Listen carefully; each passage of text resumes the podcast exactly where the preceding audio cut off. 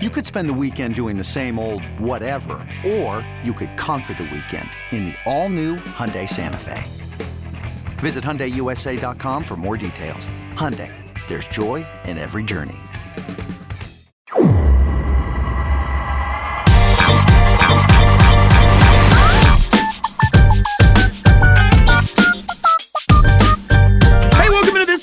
The Show Before the Show podcast, the official podcast of minor league baseball, as we uh, turn the corner around the middle of October with Samuel Dykstra in the Phoenix area and Benjamin Hill in New York City.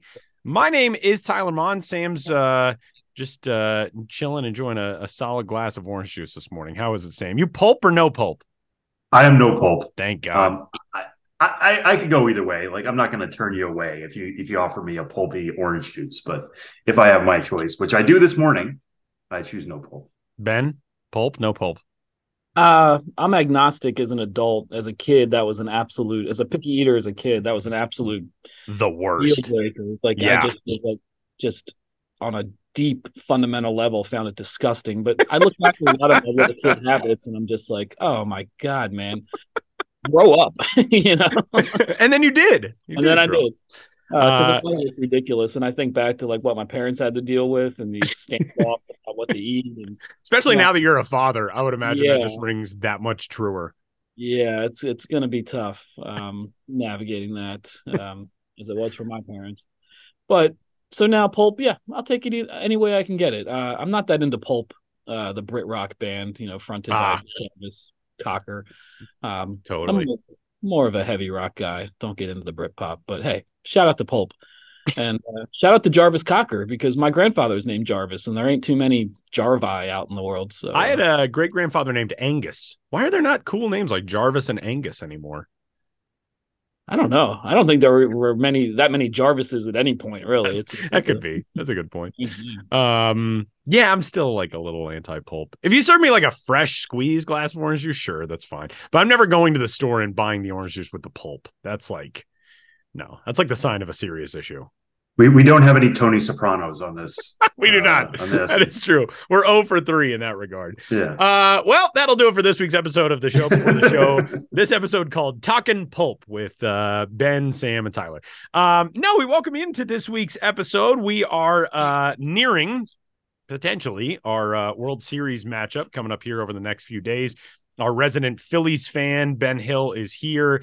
He and his team headed uh well he's not headed to to phoenix. He's going to watch the game that's going on in phoenix. But uh you know this is the second week in a row diamondbacks fans i'm sorry. But uh ben i think it would be cheaper for you to buy a round trip ticket and a hotel and get one of these five dollar seats for game three of the national league championship series and fly back to new york than to get a ticket to a game in philly. Um it's come on d-backs fans. I get it. It's a work day. It's the afternoon but like you know come on, buy some, your team's in the National League Championship Series for the first time in 16 years. Get some tickets. How are you feeling going in uh, two games to none with the Phillies lead? Oh, I've just been enjoying it every step of the way. Um, I actually got to go to game one uh, on Monday, um, which was great. And I went with my mom. It was her first uh, Phillies postseason game since um, I don't know what game it was, but the 1983 World Series. So Wow.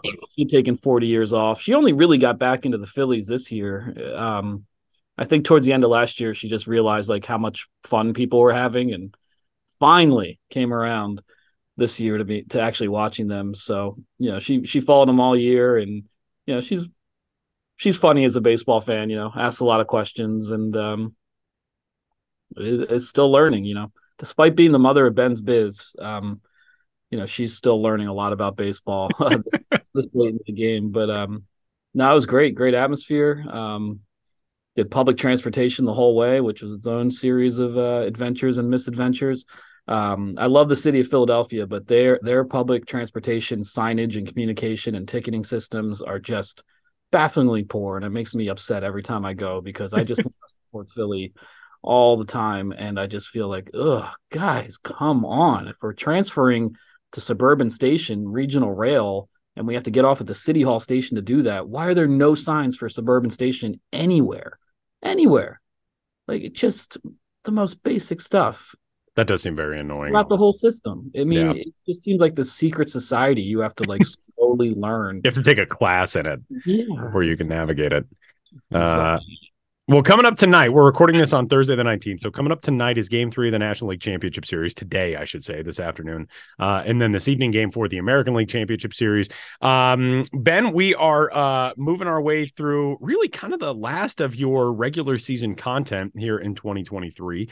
Uh, and finishing off all the road trips and all that. Uh, Columbus, a spot where you got to go late in the season, uh, home to one of my favorite people in minor league baseball, Matt Leininger, who is uh, the the big on field host. Uh, I say big because his Twitter handle was literally like Big Matt. Uh, he's a, a former D1 football player, and he's just like as good a dude as exists in uh, in baseball. Um, so a big shout out to Matt. Tell us about the the Columbus trip and the stuff coming up from that. Yeah, that's the the final ballpark stop we have to stop to talk about on this uh, podcast, and the, the final one, you know, featured in a full write up uh, in my newsletter, the Ben's Biz Beat, and on MILB.com. Um, that came out uh, just today in the newsletter, and tomorrow, Friday, uh, it'll be up on the site, and you can check it out. I had not been to to see the Columbus Clippers, uh, Huntington Park, since 2014. It's been nine years. Uh, the Clippers were established in 1977, but um, baseball in Columbus goes back to 1877. So it's another one of those cities that just has a ton of history, and that's that history is really well reflected throughout the ballpark. They've had a team historian uh, have the Clippers, uh, Joe Santry, for a lot of years, and he uh, he was not at the game I attended. Um, you know this most recently, but nine years ago, I wrote a story about him and, and his deep knowledge, and uh, I know that's gone a long way to what the Clippers have done. Um, you know, throughout the ballpark with the signs honoring old players, plaques, um, a bar on the building in within the building in left field, uh, just filled with memorabilia. There's even like pictures and uh, baseball cards underneath the bar itself. I guess protected by a layer of plexiglass or something of that nature.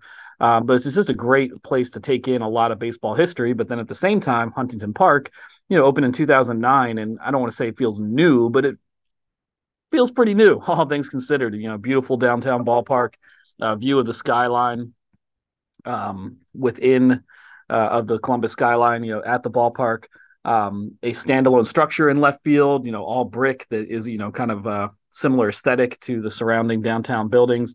It's part of the Arena District, uh, so it's also home to uh, an NHL team, you know, walking distance from the Clippers, uh, the Columbus Blue Jackets, and there's also an MLS team as well nearby. I'm blanking on the name of the MLS team. Columbus Uh, Crew. Their stadium is insane. That place is amazing. Yeah, so you can see the crew, the Blue Jackets, and the Clippers all within a very short uh, space. So you know, it's a great downtown ballpark. Plenty of room to move. You know, 360 degree concourse, wide aisles. Uh, you know, great scoreboard, score, great scoreboard. Um, interesting architecture. Uh, they have a Victory Bell there, and you know there was one in Indianapolis as well. I'm not sure how many Victory Bells are found around the minor leagues, but just that old-fashioned tradition of ringing the Victory Bell after a win, and uh, that's been a long-standing thing in Columbus. The Victory Bell they have was originally at the you know a downtown Columbus firehouse, and then went from there to its to their former home of uh, Cooper Stadium, uh, which was then called Jet Stadium because the Columbus Jets, a baseball team, played there. Um, so that same Victory Bell that's got to be 100 years old or even more uh, is still on the concourse. And they have a long running team theme song, which I believe was featured years ago on the special episode of the show before the show Believe you are right.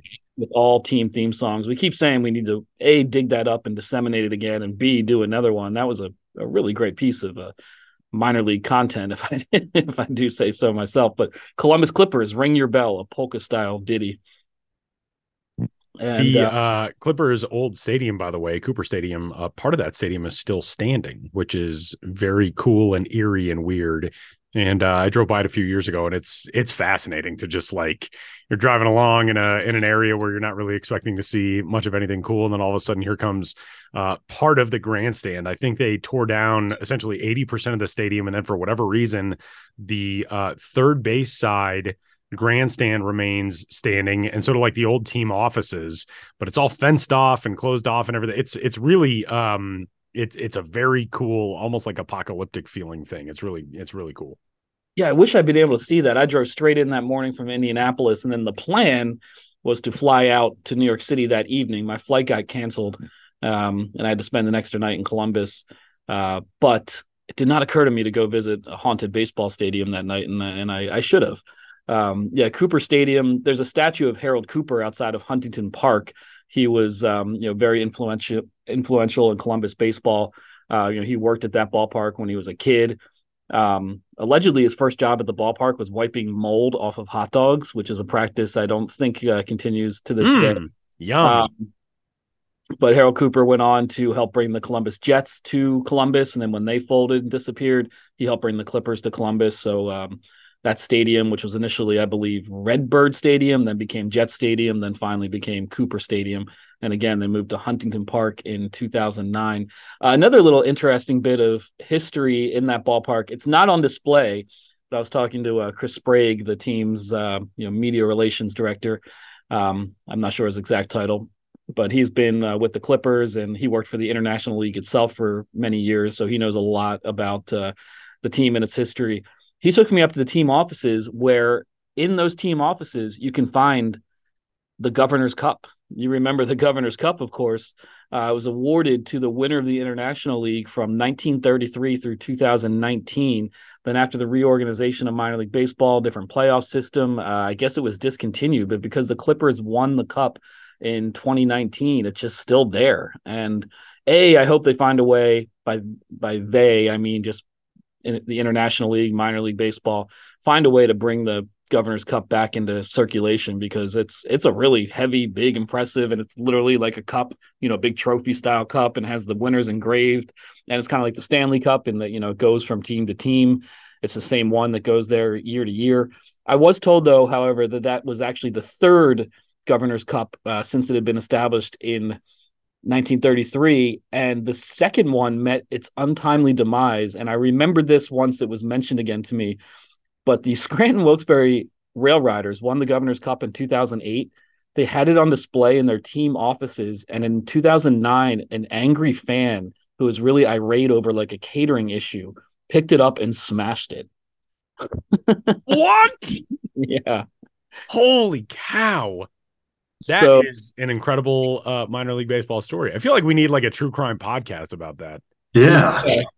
Yeah. Um, I did find a little local news article about it. I'm not sure if we covered it on MILB.com, but I was like, what a f- fascinating little tale the time the Governor's Cup got destroyed. So I guess they got a new one, hopefully in time for that 2009 winner. And um, that one is the one that's in uh, currently in the possession of the Columbus Clippers, their 2019 Governor's Cup that still resides um, at Columbus. And, you know, that was also what happened to the first one? Do you know? You said there were three. know. Yeah, Huh. that's another good. I could get in touch with Chris or you know some uh, more historical minded person. I think Chris did know. Um, Chris Sprague with the Clippers. Um, how long that went one went on, and at that point it might have just been 40, 50 years into the game, whatever.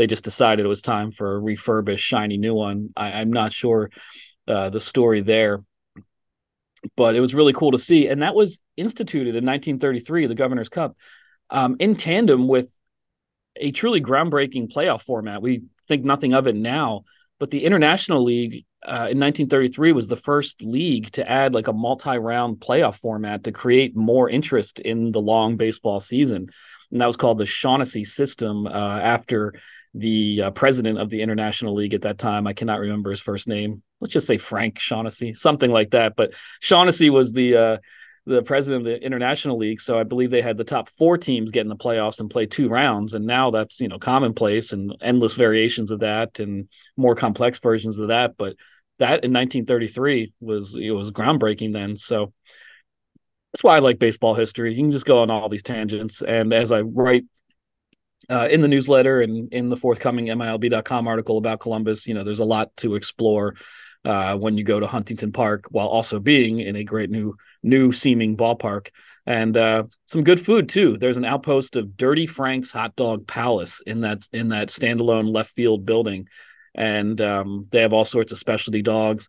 My designated eater, a guy named Austin Call, one of the guys he got, um, or one of the hot dogs he got from Dirty Frank's, had jalapenos, uh, cheddar cream cheese, and tater tots. So pretty good, pretty good combination.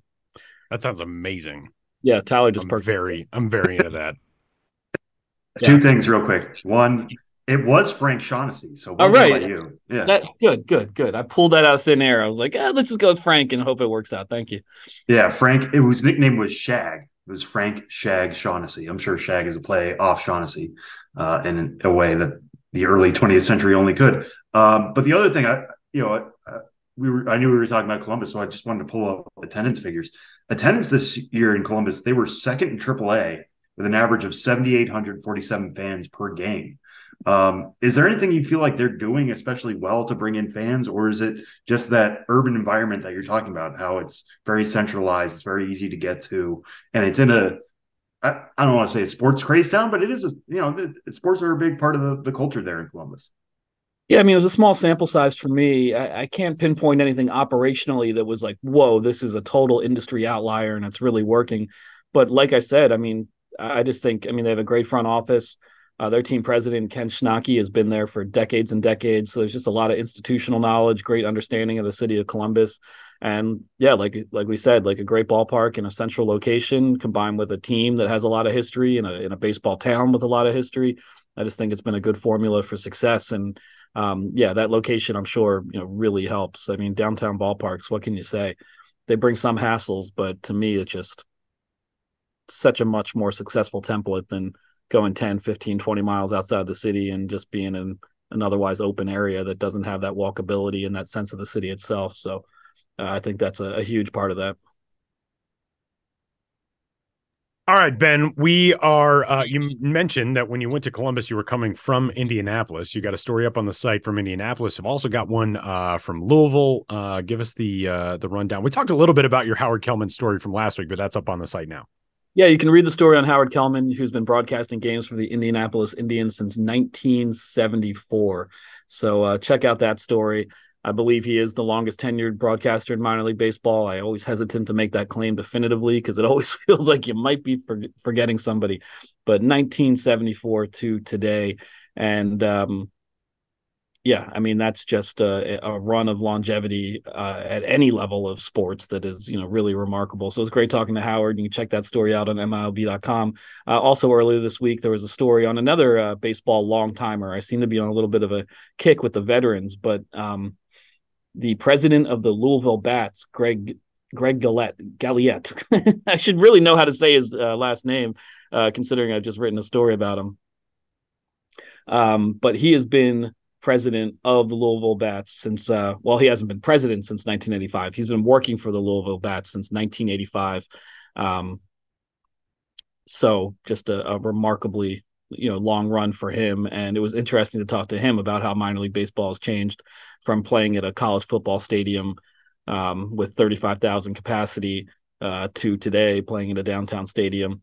And um, you know, so get into that that a little bit. You know, some of his uh, early memories at Cardinal Stadium, uh, the concerts they hosted there. You know, mem- uh, Grateful Dead fans uh, camping out around the ballpark and hanging their laundry outside his office, uh, that kind of thing. I like talking to people about you know different eras of minor league baseball and ones that seem particularly foreign to us. You know, as we uh, navigate today's landscape.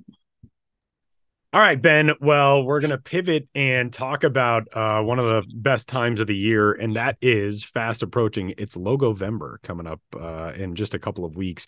Now, obviously, the uh, the days in minor league baseball are much different now in terms of how many rebrands we've got every offseason, redesigns, uh, refreshes for for team brands. But we do know that we got a couple of teams that are headed toward new looks in 2024, uh, and a team who teased – something big coming on November 1st is the Greensboro Grasshoppers. Uh, what do you know out of Greensboro? Yeah, not much, or certainly not much uh, I can say right now. Um, but November 1st, event at the ballpark. Uh, yeah, teasing a, a, new era of Grasshoppers baseball, and that will uh, kick off so-called Logovember. I believe it was Brandiose, you know, the logo design company who came up with Logovember, but now it just seems to be used every every year is just for those who pay attention, that type of thing. Um, and we had some very uh, robust Logovembers for a lot of years, but uh, since the COVID season and the reorganization of minor league baseball, you know, the financial uncertainty, the uncertainty around the industry, um, obviously uh, less you know money to invest in in such things uh, with with COVID and what a, what a hit the teams took with that. Uh, bottom line, you know processes have changed somewhat you know for uh, new logos and for rebrands and that kind of thing. It's so it's been a little slow the last couple years. And this year will not be as maybe robust as let's say i don't know 2018 or so. Um, but i feel like it's on the way back up some uh, some refreshes some rebrands some tweaking some full scale reinvention uh, it'll vary team by team but we'll have a a run of those uh, to look forward to uh, starting in November, and uh, we'll see what the Greensboro Grasshoppers have up their their sleeve or under their wing, or however you want to say it, on uh, November first. He is Benjamin Hill. You can find him uh, all over the social medias at Ben's Biz and the Ben's Biz, and you can find his stuff, of course, at milb.com. And uh, looking forward to getting a chance to uh, talk some uh, logo nerdery coming up here in a few weeks. Thanks, Ben. Yeah, Tyler, you're the you're the man for the job when it comes to logo nerdery, and uh, we'll go hard. Can't wait. Until then.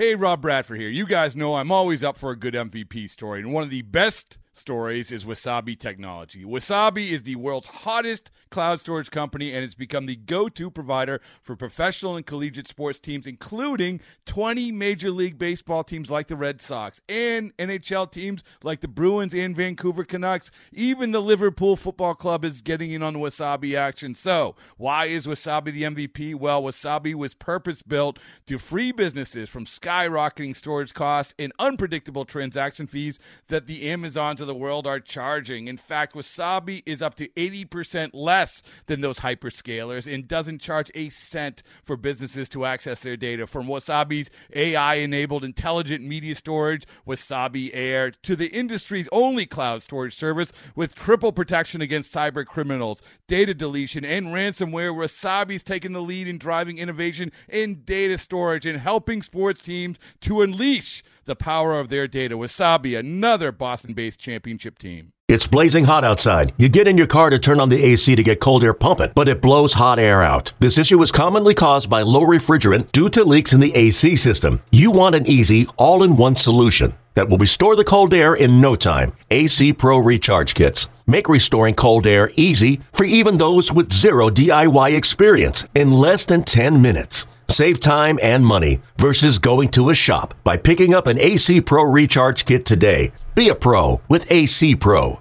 Well, continuing along on this week's episode of the show before the show, Sam's still in uh, the Grand Canyon State and wrapping up his time watching the Arizona Fall League. But uh, a lot of standout guys in the AFL from year to year, Sam, and uh, we're going to talk about a few of those uh, on this week's episode of the show before the show. And we're going to kick things off talking about prospects who right now would be overshadowed by what their big league team is doing unless they, you know, I don't know, put together an insane night on like the night off of when their big league team was playing the National League Championship Series. And Philadelphia Phillies prospects were kind enough to do just that this week, which is pretty cool.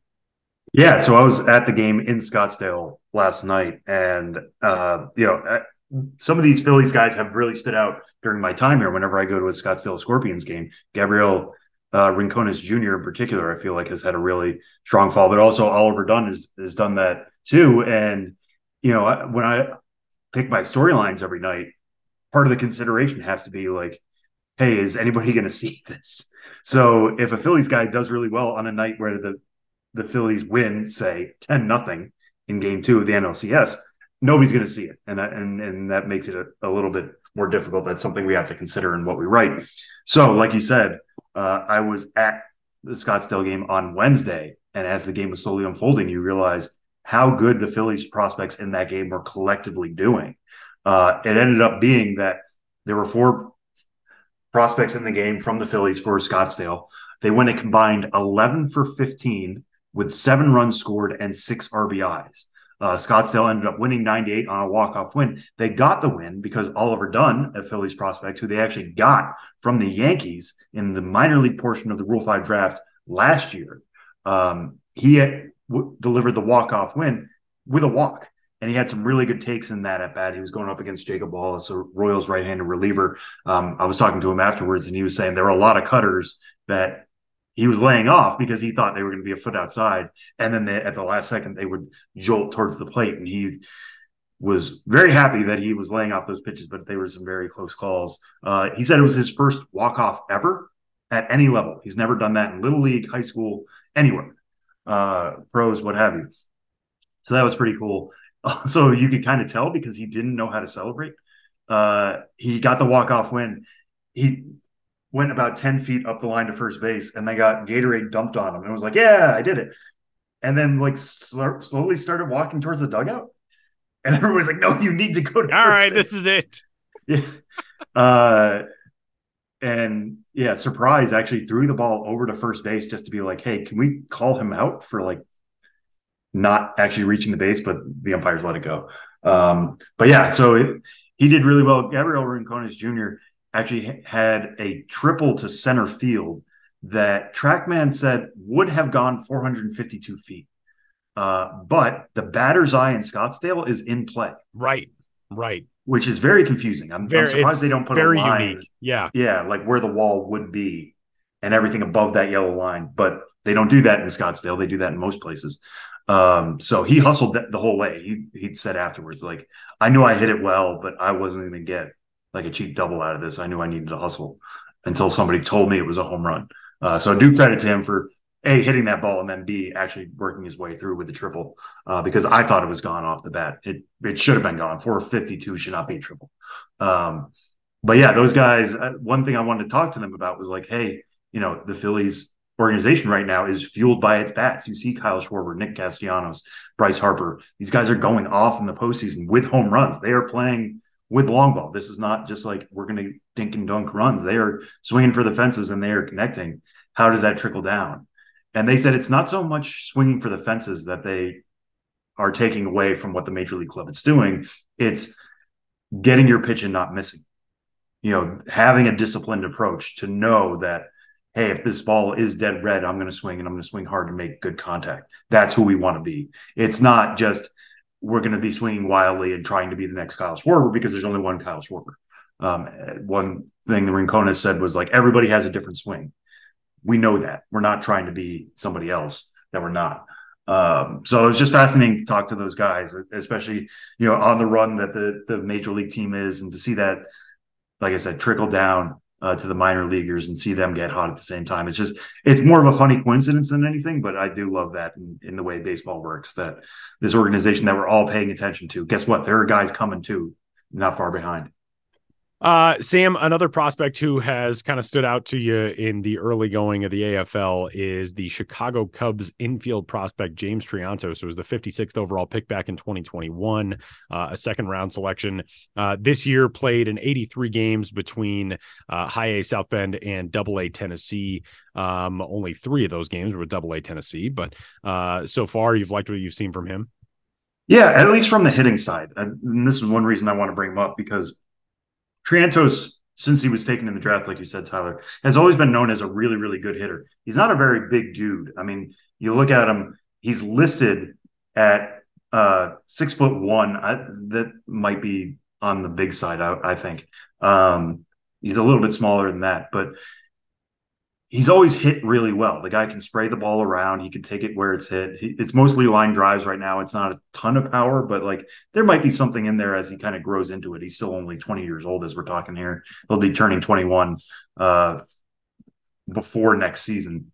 Yeah, he'll be turning 21 next January. Uh, so he's still plenty young can hit the ball really well. You look at his stats so far; he's second in the fall league with a 488 average. Uh, he, he's 1.393 OPS is tops in the fall league, which is why I wanted to bring him up. He's just doing a really good job of spraying it around. He's getting triples by the bunches. He's not the fastest guy in the world either, but again, if you're hit, hitting it in the gaps and hustling out of the box, which is something he told me he enjoys doing, like when he hits the ball, he's automatically looking for extra bases that's going to happen. You're going to get your triples. So uh, to see that play really well. The interesting thing for me with Triantos is what he's going to be defensively here in the fall league because he's moved around so far. Uh, you know, some teams see him as a uh, as an infielder. He's gotten a lot of time at second base. He's played some at third base, but they've also moved him to center field which again, he's not the fastest guy in the world, but what he said to me was, as long as the ball's in front of me, I'll be okay. As long as I can see it and keep it in front of me and get my glove on it, I'll be fine. But they also tried him in left field the other night. Now, he's not going to play center field for the Cubs. I'm just telling you that right now because guess who's in that organization? Pete Crow Armstrong, the best defensive player in the minor leagues. Now he's a major leaguer, but we just named him the defender of the year in minor league baseball. Um, as long as PCA's in that org, Triantos isn't playing center. So they gave him a look and left. It's still a work in progress out there, very much so. His arm actually works really well. He had a couple plays at the plate that he got it there. Like he made it close because of his arm. But there was one play, it was a ball hit straight to him. He was clearly under it, would have been the third out of the inning. And he just straight up dropped it. It was almost like his brain turned off. Um, in that it looked like, you know, it, he was under it, he was settled under it. He's like, all he got to do is let it hit the glove and they'll be fine. And it didn't. So it's going to be a learning process for him out there if he's going to stick in left field. My thing is if that's going to happen, he's going to need to add a little bit more power. But like so far, so good. Like I was saying in the fall league, he is doing that. He's slugging 805. He only has one home run, but again, the four triples are are pushing that slugging percentage up. Uh, I'm just fascinated to see what he can be moving forward because he started out this year with a torn meniscus. That's why he was so limited. That's why he's in the fall league to make up for some of these at bats. He's making most of the at bats. It's just what's the glove going to be? You know, we'll find out at some point next year. He's probably going to return to Double A in an optimistic way, maybe make Triple A by the, the second half and be pushing for Wrigley by August, September. Um, but he's got to get that glove figured out first. All right, Sam, a name that we have talked about a lot over the last couple of years, but obviously had a uh, a very up and down uh, 2023 um, with various uh, injuries and coming back from uh, you know the I guess the start of a season which you thought, man, we're going to see this guy really factor into a, a big league rotation at some point soon didn't exactly go that way. Uh, but Ricky Tiedemann, um, who is finally healthy and getting back to work um, this year, only made really what felt like a handful of appearances. He did actually make 15 total starts this year.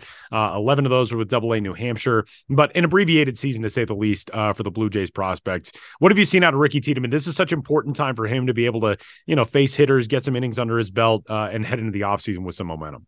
Yeah, I mean the AFL is made for Ricky Tiedemann, right? Like he's both a star pitcher.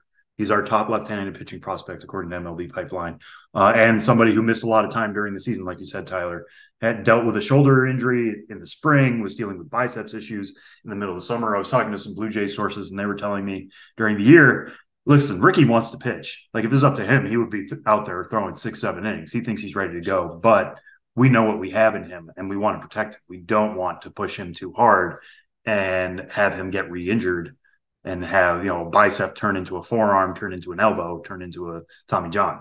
Um, so, you know, they protected him. Now he's in the AFL. His first two outings were both five innings. His third was three, which I know caused some concern on Blue Jays Twitter, but that was because he was playing in the Goodyear triple header last Saturday.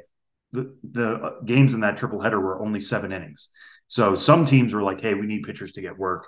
Ricky, sorry, we can't have you take up five sevenths of this game. So they only allowed him to throw three innings. He struck out five in that game, gave up one run. So was his normal self, only walked one. Um, but what stood out to me in that game was he was actually getting stronger as it went along. Now we talked to Jesus Cano, who works for us for MLB Pipeline, has been doing a tremendous job for us down here in Arizona, covering the AFL. Um, and he was saying like I knew I was limited, so I was pumping it a little harder there at the end. But his last 10 fastballs were all, every single one of them, at 96 to 97 miles per hour. Um, so the fact that he was gaining strength as it went along, was holding up well, uh, could touch 97 there at the end was really something to watch for me.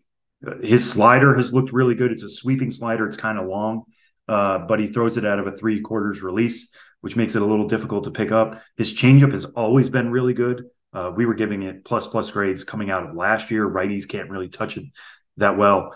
He can be a pretty dominant like number two starter. It's just going to come down to health. But as we're standing here right now, he's tied for the AFL lead with 18 strikeouts. He's done that in 13 innings. He's given up four runs, so like a 2.77 ERA, good by any measure for sure.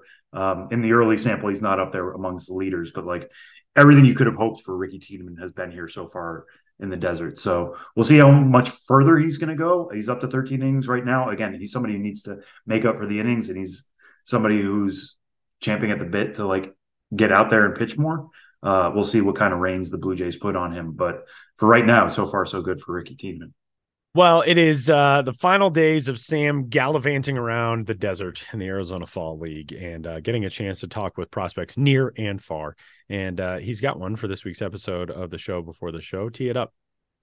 Yeah, so this week's interview is with Corey Rosier, uh, a Boston Red Sox outfield prospect playing out here in the Arizona Fall League. One reason I wanted to talk to him was because he has a little bit of an interesting story. He was a 2021 uh, draft pick, was taken in the 12th round that year by the Seattle Mariners. He's since been traded twice, first from the Mariners to the Padres, and then the Padres to the Red Sox in the Eric Hosmer deal. He actually went with Hosmer from the Padres to the Red Sox. Um, so we talk a little bit about that. He's always been a speed guy. He sold 49 bases this year. He sold 40 bases a year ago. Um, so he's always looking to push the issue, on the base pass. Um, and that plays really well into today's game. That's carried so far into the AFL. So we touch on that as well. And also just a bunch of minor league stuff, which I think made for a fun end to the interview. So stick through to the end and find out about some uh, some of Corey's thoughts on minor league things he's seen so far. So here's me talking to Corey Rosier.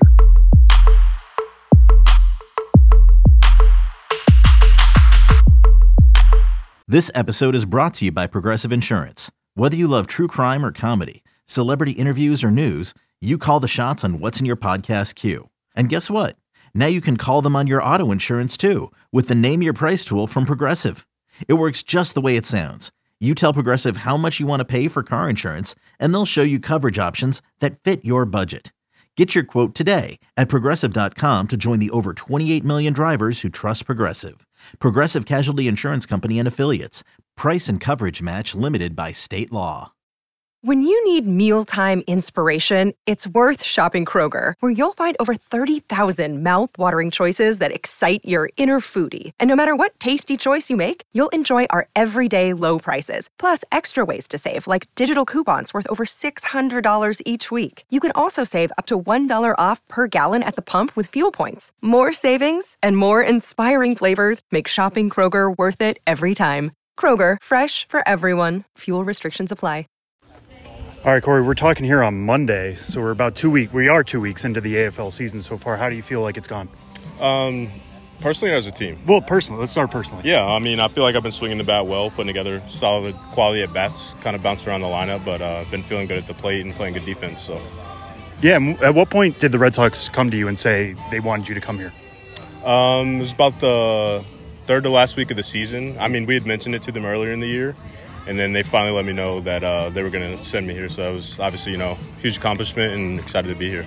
Yeah. So you approached them saying like this is something you were interested in. Yeah. I mean, we mentioned it early, like spring training, and then just kind of let it marinate. And as I start to put up numbers, you know, we circled back around and ended up working out. So yeah. And what kind of instructions did you get for for coming here? And you know, what were you expected to work on? Um, I think it's just getting more at bats under my belt. You know, yeah. kind of simulating a, a big league season more. I mean, I think I played 115 games before coming yeah, here. Around that, yeah. But uh, obviously, you know, the goal is to play 162 at the big league level. So just getting more at bats and being more along the lines of a big league season structure. Yeah, and you played the year of both tri- or Double A and Triple A, knocking on the door of Boston. What was your takeaway from seeing the upper minors?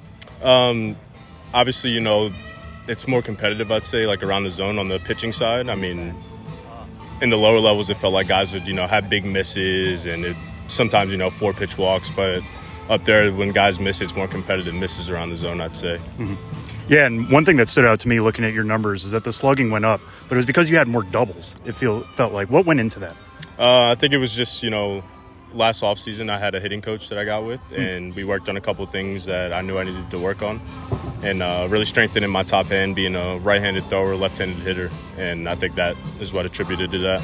Yeah, what, what does that do for you when you are working on that top hand? What, how does that kind of manifest itself? Uh, well, obviously, you know, when you throw with the opposite hand, it uh, makes that bottom hand dominant, which made my swing very flat. Mm. And it still is flat, which is why I can hit pitches up in the zone well. But um, it def- it's certainly got a lot better since last year. So, yeah. And how do you balance that then? Because you talk about hitting balls up in the zone. So much of modern pitching is throwing up in the zone. So how do you kind of marry those two? Well, I think if I'm on time for that pitch up there and can cover that, it's better for me to adjust down with the way that my swing works. So, mm. Yeah, and you got a little bit of a, a taste of Worcester at the end. How close does that make you feel to Boston? I mean, you know, it's literally one level away, man, and different things happen throughout a year. You know, guys have injuries or need certain guys to come up and do certain things in certain situations. So um, it's definitely cool to know that I'm that close and playing against AAA guys, guys that have been in the show. It you know shows that I'm right there with all of them. So. Yeah, and going back to that adjustment you were talking about, when did it feel like it really clicked in for you that it was working? So I started to feel really good. Um, you know, getting ready to leave for spring training and um, going to spring training and starting to get those at bats and things like that is when I was like, I got this. So No, that'll do it. And one reason I wanted to talk to you is you have kind of a unique situation. You've already been traded twice in your career. I don't think anybody else here in the Fall League has gone through that. What is it like to be traded not once but twice? How do you kind of approach that process? yeah, I mean, the way that I approach it and see it is that you know it obviously shows that people see me fit into their system and value the way that I play. I mean, I play 110 percent every time. You know, I hit a ground ball, I run it out every time. So um, it just takes one person to notice, and uh, yeah. Yeah, what, what is what is the difference for you when you went from the Padres to the Red Sox that was in season, when you went from the Mariners to the Padres that was out of season? So what is it like when you were moved, you know, at the deadline essentially last year? Yeah, I mean, obviously, you know, going to a new place, you know, you want to kind of show people what you got, and uh, I think that's not too much of what I got caught up in, but you know, just wanting to prove yourself and um, meeting new guys and new faces, learning kind of what an organization is about. So it, it was a little bit of a adjustment process, but I think going through spring training with them and getting acclimated with the staff really helped out. Yeah, I was going to ask, like, how long is that adjustment period, especially when you are moving affiliates and you're still expected to perform on a day to day basis? Yeah, um, I would say, you know, going into the off season, you know, we talked obviously about different things I needed to work on going into the next year, and then actually getting to go and spend time with the different coordinators and things throughout spring training. Um, definitely helped out, and then kind of what I got an idea of what the org was about is when I really started to feel comfortable and just settle into myself and play my own game. Yeah, and is there been something the Red Sox have identified with you that you've worked on differently than you were during your time in the Padres system? Um, not really. I mean, obviously, you know, they wanted to see the extra bases go up. With with me being a speed guy, obviously, my amount of doubles last year was a little low for for that. But um, yeah, Yeah, and, and your career is also fascinating to me, being a 12th rounder and being traded twice. Like you said, being wanted by two different clubs. What was the it like going through that draft process coming out of UNC Greensboro? for sure. I mean, obviously, you know, I put up good numbers, so I had pretty high expectations. But everyone that's gone through the draft knows that things don't always go to plan. Um, my head coach, Sarah Billy Godwin, was actually a longtime scout for the Yankees, and he kind of gave me an idea of some of his friends that were obviously scouts were thinking, and then didn't work out that way. But um, kind of put a chip on my shoulder, honestly. I mean, definitely put a chip on my shoulder, and I'm gonna keep riding that wave all the way up, man. Yeah, I was going to say, you came flying out of the gate with Visalia. Uh, was it that chip on the, your shoulder, or what, what allowed you to make the adjustment to pro ball so quickly? Uh, I think it honestly the chip played a part, and then just you know believing in myself and my craft. I mean, we talk about guys that have competitive fire. Um, not everybody has that, and I know it's something that I have, so it definitely gives me an edge, and um, I just won't go away. So Fair enough. Yeah, and, and uh, has anybody ever come up to you and asked for advice of like going through a trade or like what that like, and what advice do you give guys who have gone through that process? I, the best advice that I would think is just you know be yourself. I mean, obviously, if you're a part of a trade, it it means something and is a big deal. Uh, obviously, to be, a, especially against um, a big league trade. So uh, just be yourself, play your game, and the rest will fall into place. Yeah, and you mentioned you- being a speed guy. How, you know, I, since you've been in pro ball, minors have had the different stolen base rules, but having seen those at the major league level now, how much do you feel like that'll affect your ability to get there? Um, I think it'll obviously help, you know, to exploit those things and use it to my advantage. So Yeah, is, does that kind of put a little extra, not pressure, but like willingness on your part to show off speed and show you can be that guy who can take advantage of the rules? I think so. Yeah. I mean, it's something that you know constantly wreaks havoc. You know, as soon as I get on base, it's in the back of guys' minds. So they'd like to throw a lot of guys fastballs that hit behind me, and then um, you know, he's got to change his motion. He can't go high leg kick because it's going to be a free stolen base every time. So Right.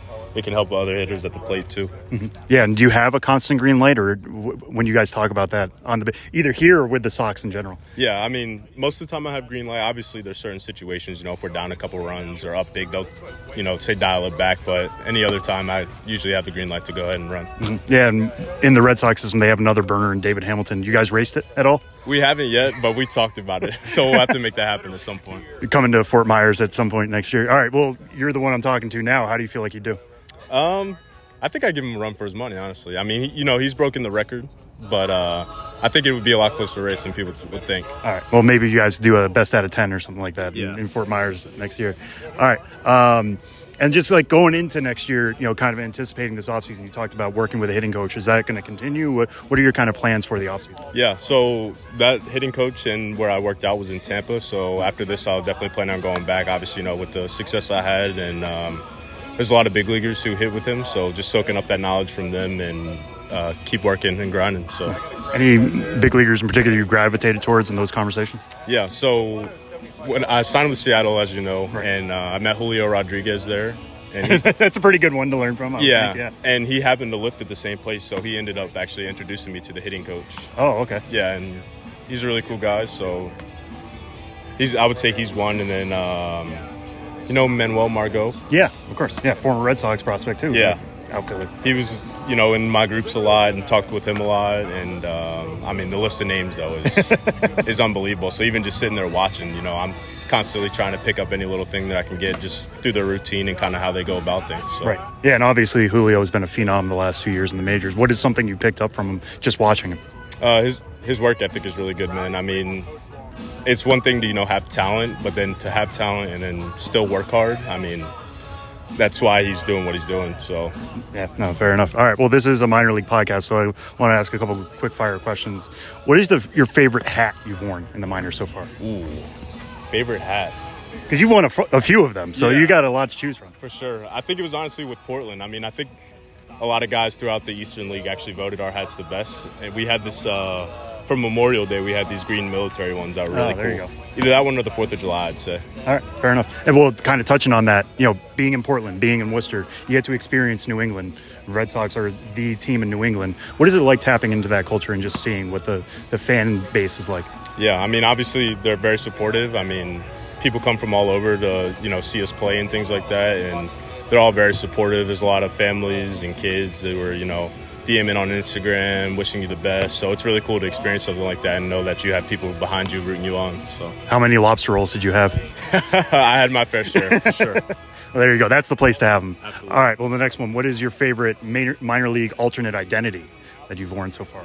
Alternate, is that like the special? Yeah, specialty jersey. It could be one of the food ones. Could be one of the holiday ones or Marvel ones, whatever. Uh, I enjoyed the Marvel night. I'm a big Marvel fan. Okay. So uh, wearing those uniforms, I don't know if we wore one in Portland this year, but I know last year in Fort Wayne we did. So. Right. All right. So, who, what's your favorite Marvel movie? Uh, favorite Marvel movie.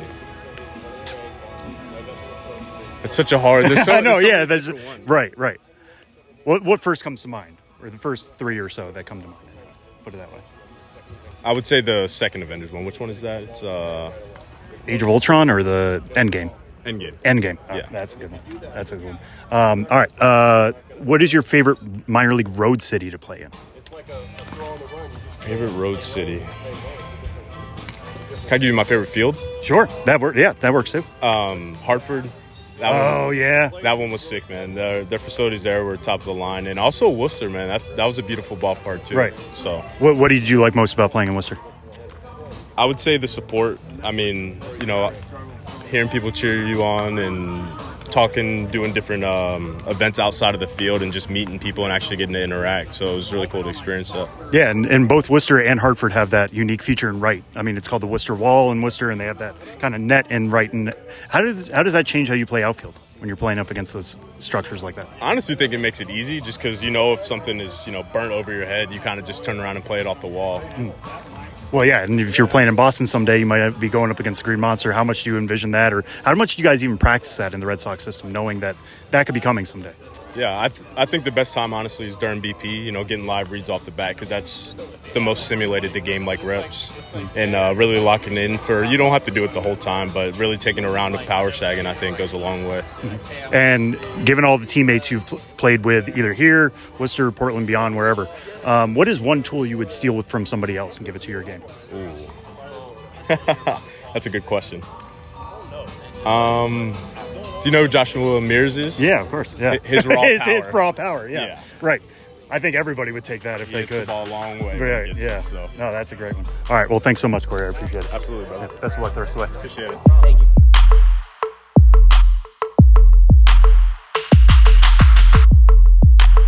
Another day is here, and you're ready for it. What to wear? Check. Breakfast, lunch, and dinner? Check. Planning for what's next and how to save for it? That's where Bank of America can help. For your financial to-dos, Bank of America has experts ready to help get you closer to your goals. Get started at one of our local financial centers or 24-7 in our mobile banking app. Find a location near you at bankofamerica.com slash talk to us. What would you like the power to do? Mobile banking requires downloading the app and is only available for select devices. Message and data rates may apply. Bank of America and a member FDIC. Interrupt this podcast to bring you another thrilling edition of Ghosts of the Minors. Now, here's your correspondent and host, Joshua Jackson.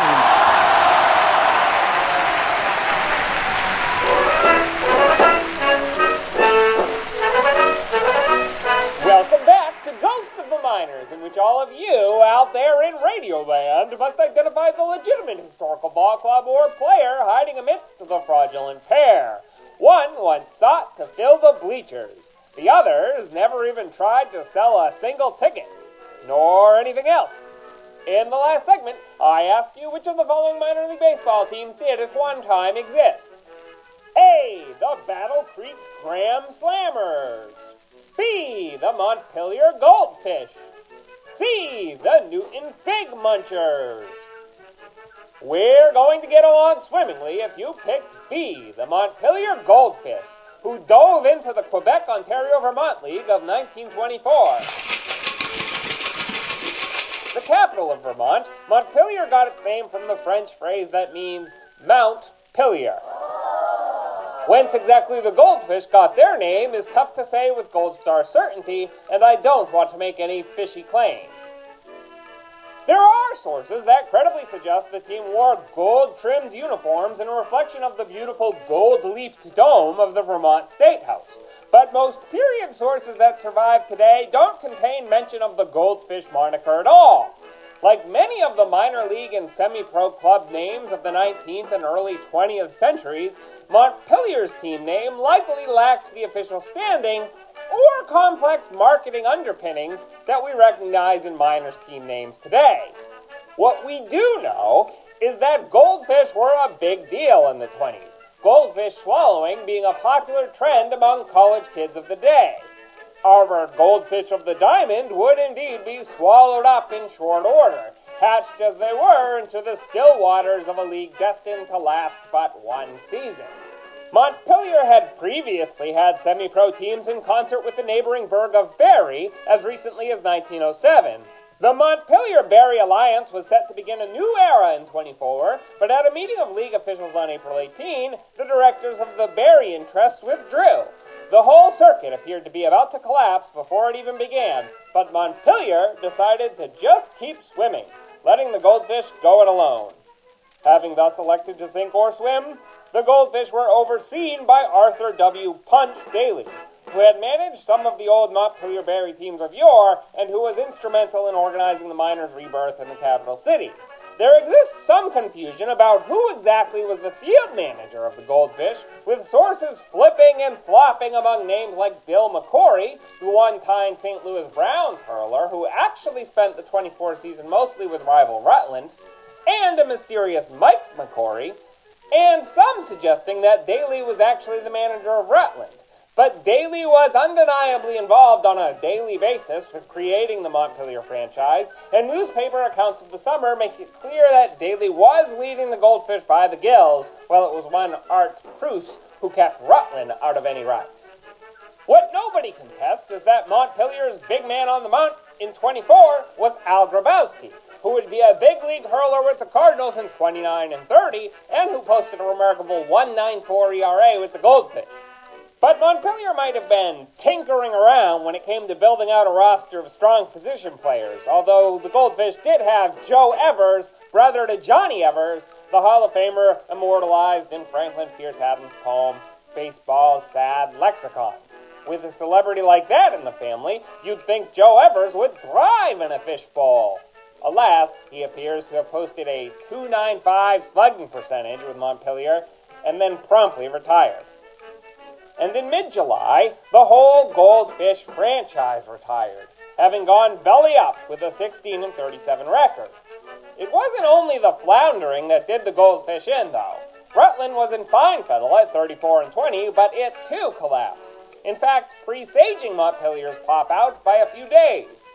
The exit of those two teams left only Quebec and Ontario clubs in the ill fated Quebec Ontario Vermont League. And that's how the Montpelier Goldfish got flushed. Now, on to the question for next time. Which of these animalistic clubs cultivated the field in the minors of yesteryear? A. The Rain Rice Birds. B. The Wayne Wheat Wolves. C. The Cane Corn Crows. Want to know the answer? Head to the harvest. Or tune in to the next Ghosts of the Minors. But for now, you'll have to excuse me. My producer Ben Hill is out raking, and I've got to change pitchers.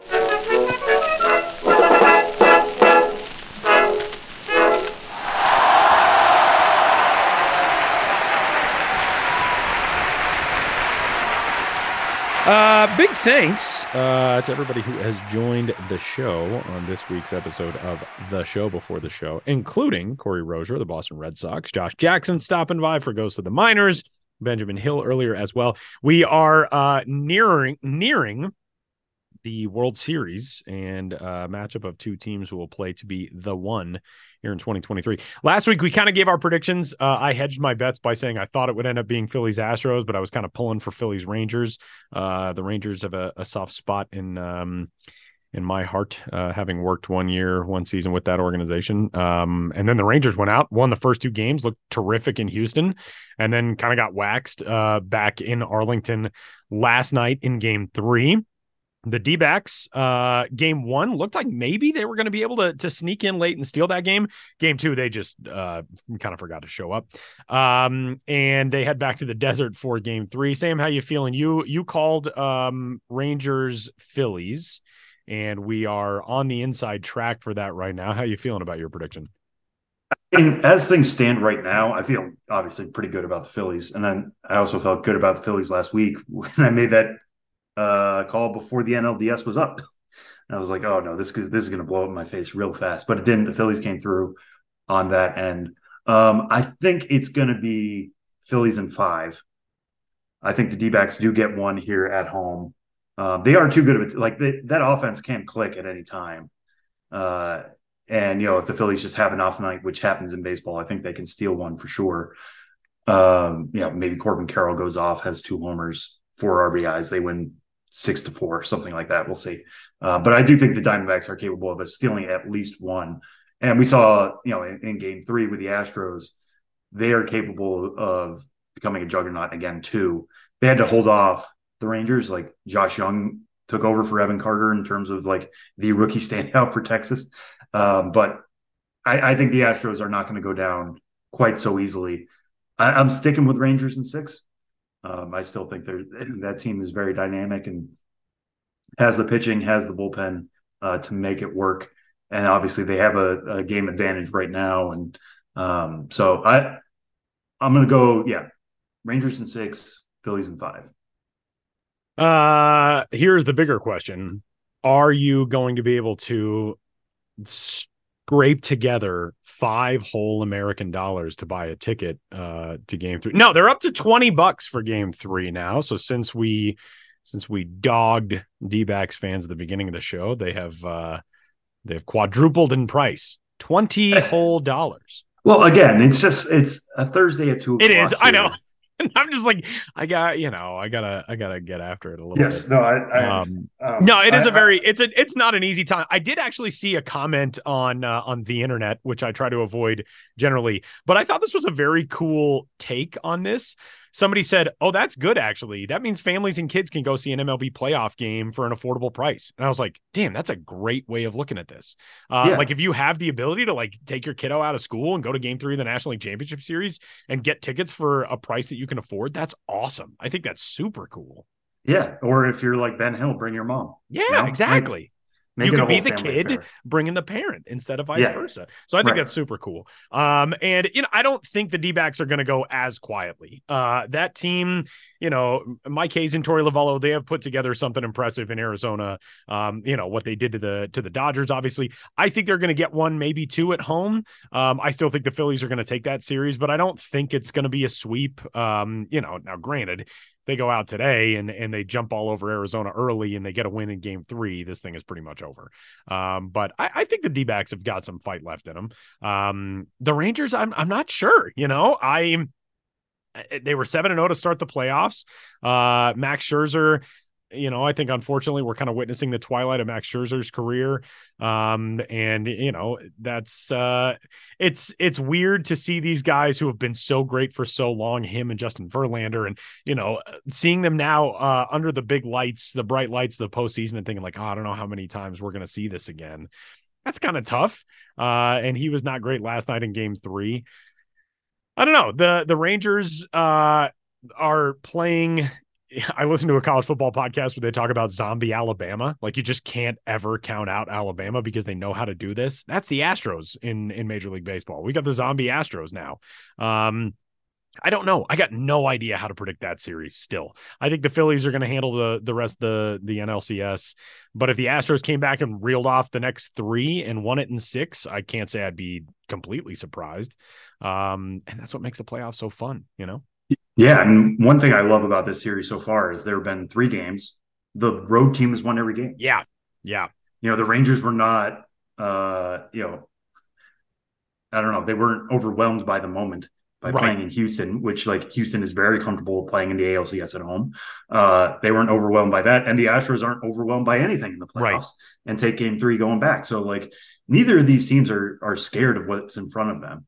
Uh, and that trickles down to Evan Carter. Evan Carter is like one of the most even keeled players Yeah. I've ever seen. Yeah. Never mind rookies, just overall. I remember Yeah. talking to him in April and just noticing like this guy is so comfortable talking about himself, about his story, about who he is as a baseball player. Uh, and that's carried straight through to the majors. Um, and the Rangers have a bunch of those guys. Corey Seager is not somebody who gets Yeah. too high, too low. Yeah. Marcus Semien doesn't get too high, too low. Like that, that team is built around those dudes. It's pretty you funny. compare that to the Phillies, who are like are always too high. Right, right, exactly. They, they, they make that work, and they ride it. Yeah, they make it work. Um, it is funny after the the American League Division Series, they interviewed Corey Seager on MLB Network, and you know, you and I talked to Corey Seager a ton as he was coming up. Did we ever have Corey Seager on the show? I don't think we ever had him on the show. I don't think we did, but I'll look that up while you're talking. Go ahead. Um, but you know, we we talked to him at, at, at double A and at triple A, and he's coming up with the Dodgers, and he's you know he's a stud. He's already got big league bloodlines. You know, Kyle's already showing out in the majors and all that. Corey Seager was nothing if not an extremely uh, polite and very even keeled interview every single time we talked. And they're talking to him on on MLB Network after uh, the Rangers won the the division series, and I thought, oh, he's the same exact dude. Like he is the same guy being interviewed. And that's great. Good for him, you know, to be uh, a big league star, uh, to be leading a team, you know, to the precipice of the World Series and still just be the same guy that you've been throughout your baseball life. I think that's awesome. Um, you know, same goes for Kyle Schwarber. I was watching him uh, being interviewed by Tom Verducci, uh, no, by uh, Matt Weiner, I believe, a couple days ago, and uh, and Kyle Schwarber seems like the same guy who we used to talk to when he was coming up in the minor leagues. That always makes you really happy when uh, you know these guys who you've seen grow and and come up throughout their time, uh, and now they're having all the success at the big league level, and they just seem to be kind of the same dudes that they were. I find that very cool. Um, yeah, I mean, and kind of along those lines, Bryce Harper, who was like Yeah. before my time covering, Right. like my first Same. year was the year he got called up to the majors. Um, so I never interviewed Bryce Harper or anything like that, but certainly remember him, Trout, and uh, Matt Moore being like the big three. Yeah. When I started covering prospects, um, but he had a great quote the other night, which was about how this is not pressure to him. Pressure was getting taken first overall. yeah. Draft. Like trying to go into junior college at such a young age and being like, this is all so I can sign a big deal coming Right. out of school. That was pressure to me. Everything after that is fine. Like I've handled that before. And this is this is gravy to me. And I'm just having fun. And you can tell. And I, I love that. I love we're- that perspective. He really is. We've talked about this before on the show. Bryce Harper, love him or hate him, the thing that I have always appreciated most about Bryce Harper is that he so unapologetically loves baseball. Mhm. And I think we live in a world where people have to so often apologize for what they like about baseball uh, and that it's not the NFL and it's not the NBA and it's not you know the the cliche uh, sport that Taylor Swift Taylor Swift is showing up to and all that kind of stuff. Bryce Harper is so unapologetic about his love for the game and his uh, desire to be one of the greatest who's ever done it. And the fact that yeah like he was on the cover of Sports Illustrated at 15 16 whatever it was. He has never left the public consciousness since then and he just continues to do the job and keeps getting better. You know, he homers on his birthday in the National League Championship Series. He is on the verge of leading of leading a team to back-to-back National League pennants. Uh, he's doing it as one of the most visible stars of the sport. Is he as great a player as Mike Trout? No, but has he taken on the mantle of all the pressure that you could ever put on a teenage athlete and somehow been as good as the expectations uh, that were set for him, that's incredible. You know, I think he's done all that. And the fact that we still might have 10 plus years of Bryce Harper to watch is pretty damn cool as well, especially now that he's taken to first base so well and, you know, might continue to move around as he as he gets healthy again. Um, but man, what a what an amazing guy uh, to be an asset for this game and to to be doing what he's doing in Philly. I also think it's very cool that uh we are thankfully thank goodness hopefully never again going to see a neutral site world series. Uh but the fact there was a world series played in that new ballpark in texas and you thought like man that's so weird the rangers didn't get a chance to play in the first world series at their home park. They can do that now. It's only three years later and the rangers can finally do that. I think that's very cool for the rangers and rangers fans Yeah, I was going to say, especially for the fans. Yeah. And watching their park being used in that way. And like, Yeah. I get it why it was, but um, now being able to participate in that, would we'll see. Like, again, Yeah. not a ruling out to the be a lot to be decided right Yes. yeah uh, They're, they're playing right. meaningful ALCS games, which is, that is pretty dang cool in its own uh in its own right. Um so a lot still to be uh determined in the american league and national league championship series. And of course by next week when we more than likely know uh where we are headed for game one of the world series uh we will be with you all the way through uh, as baseball crowns a champion here in 2023. For Sam Dykstra, Benjamin Hill, Josh Jackson, and everyone else at MILB, my name is Tyler Maun. That'll do it for this week's episode of the show before the show. We'll catch you next week.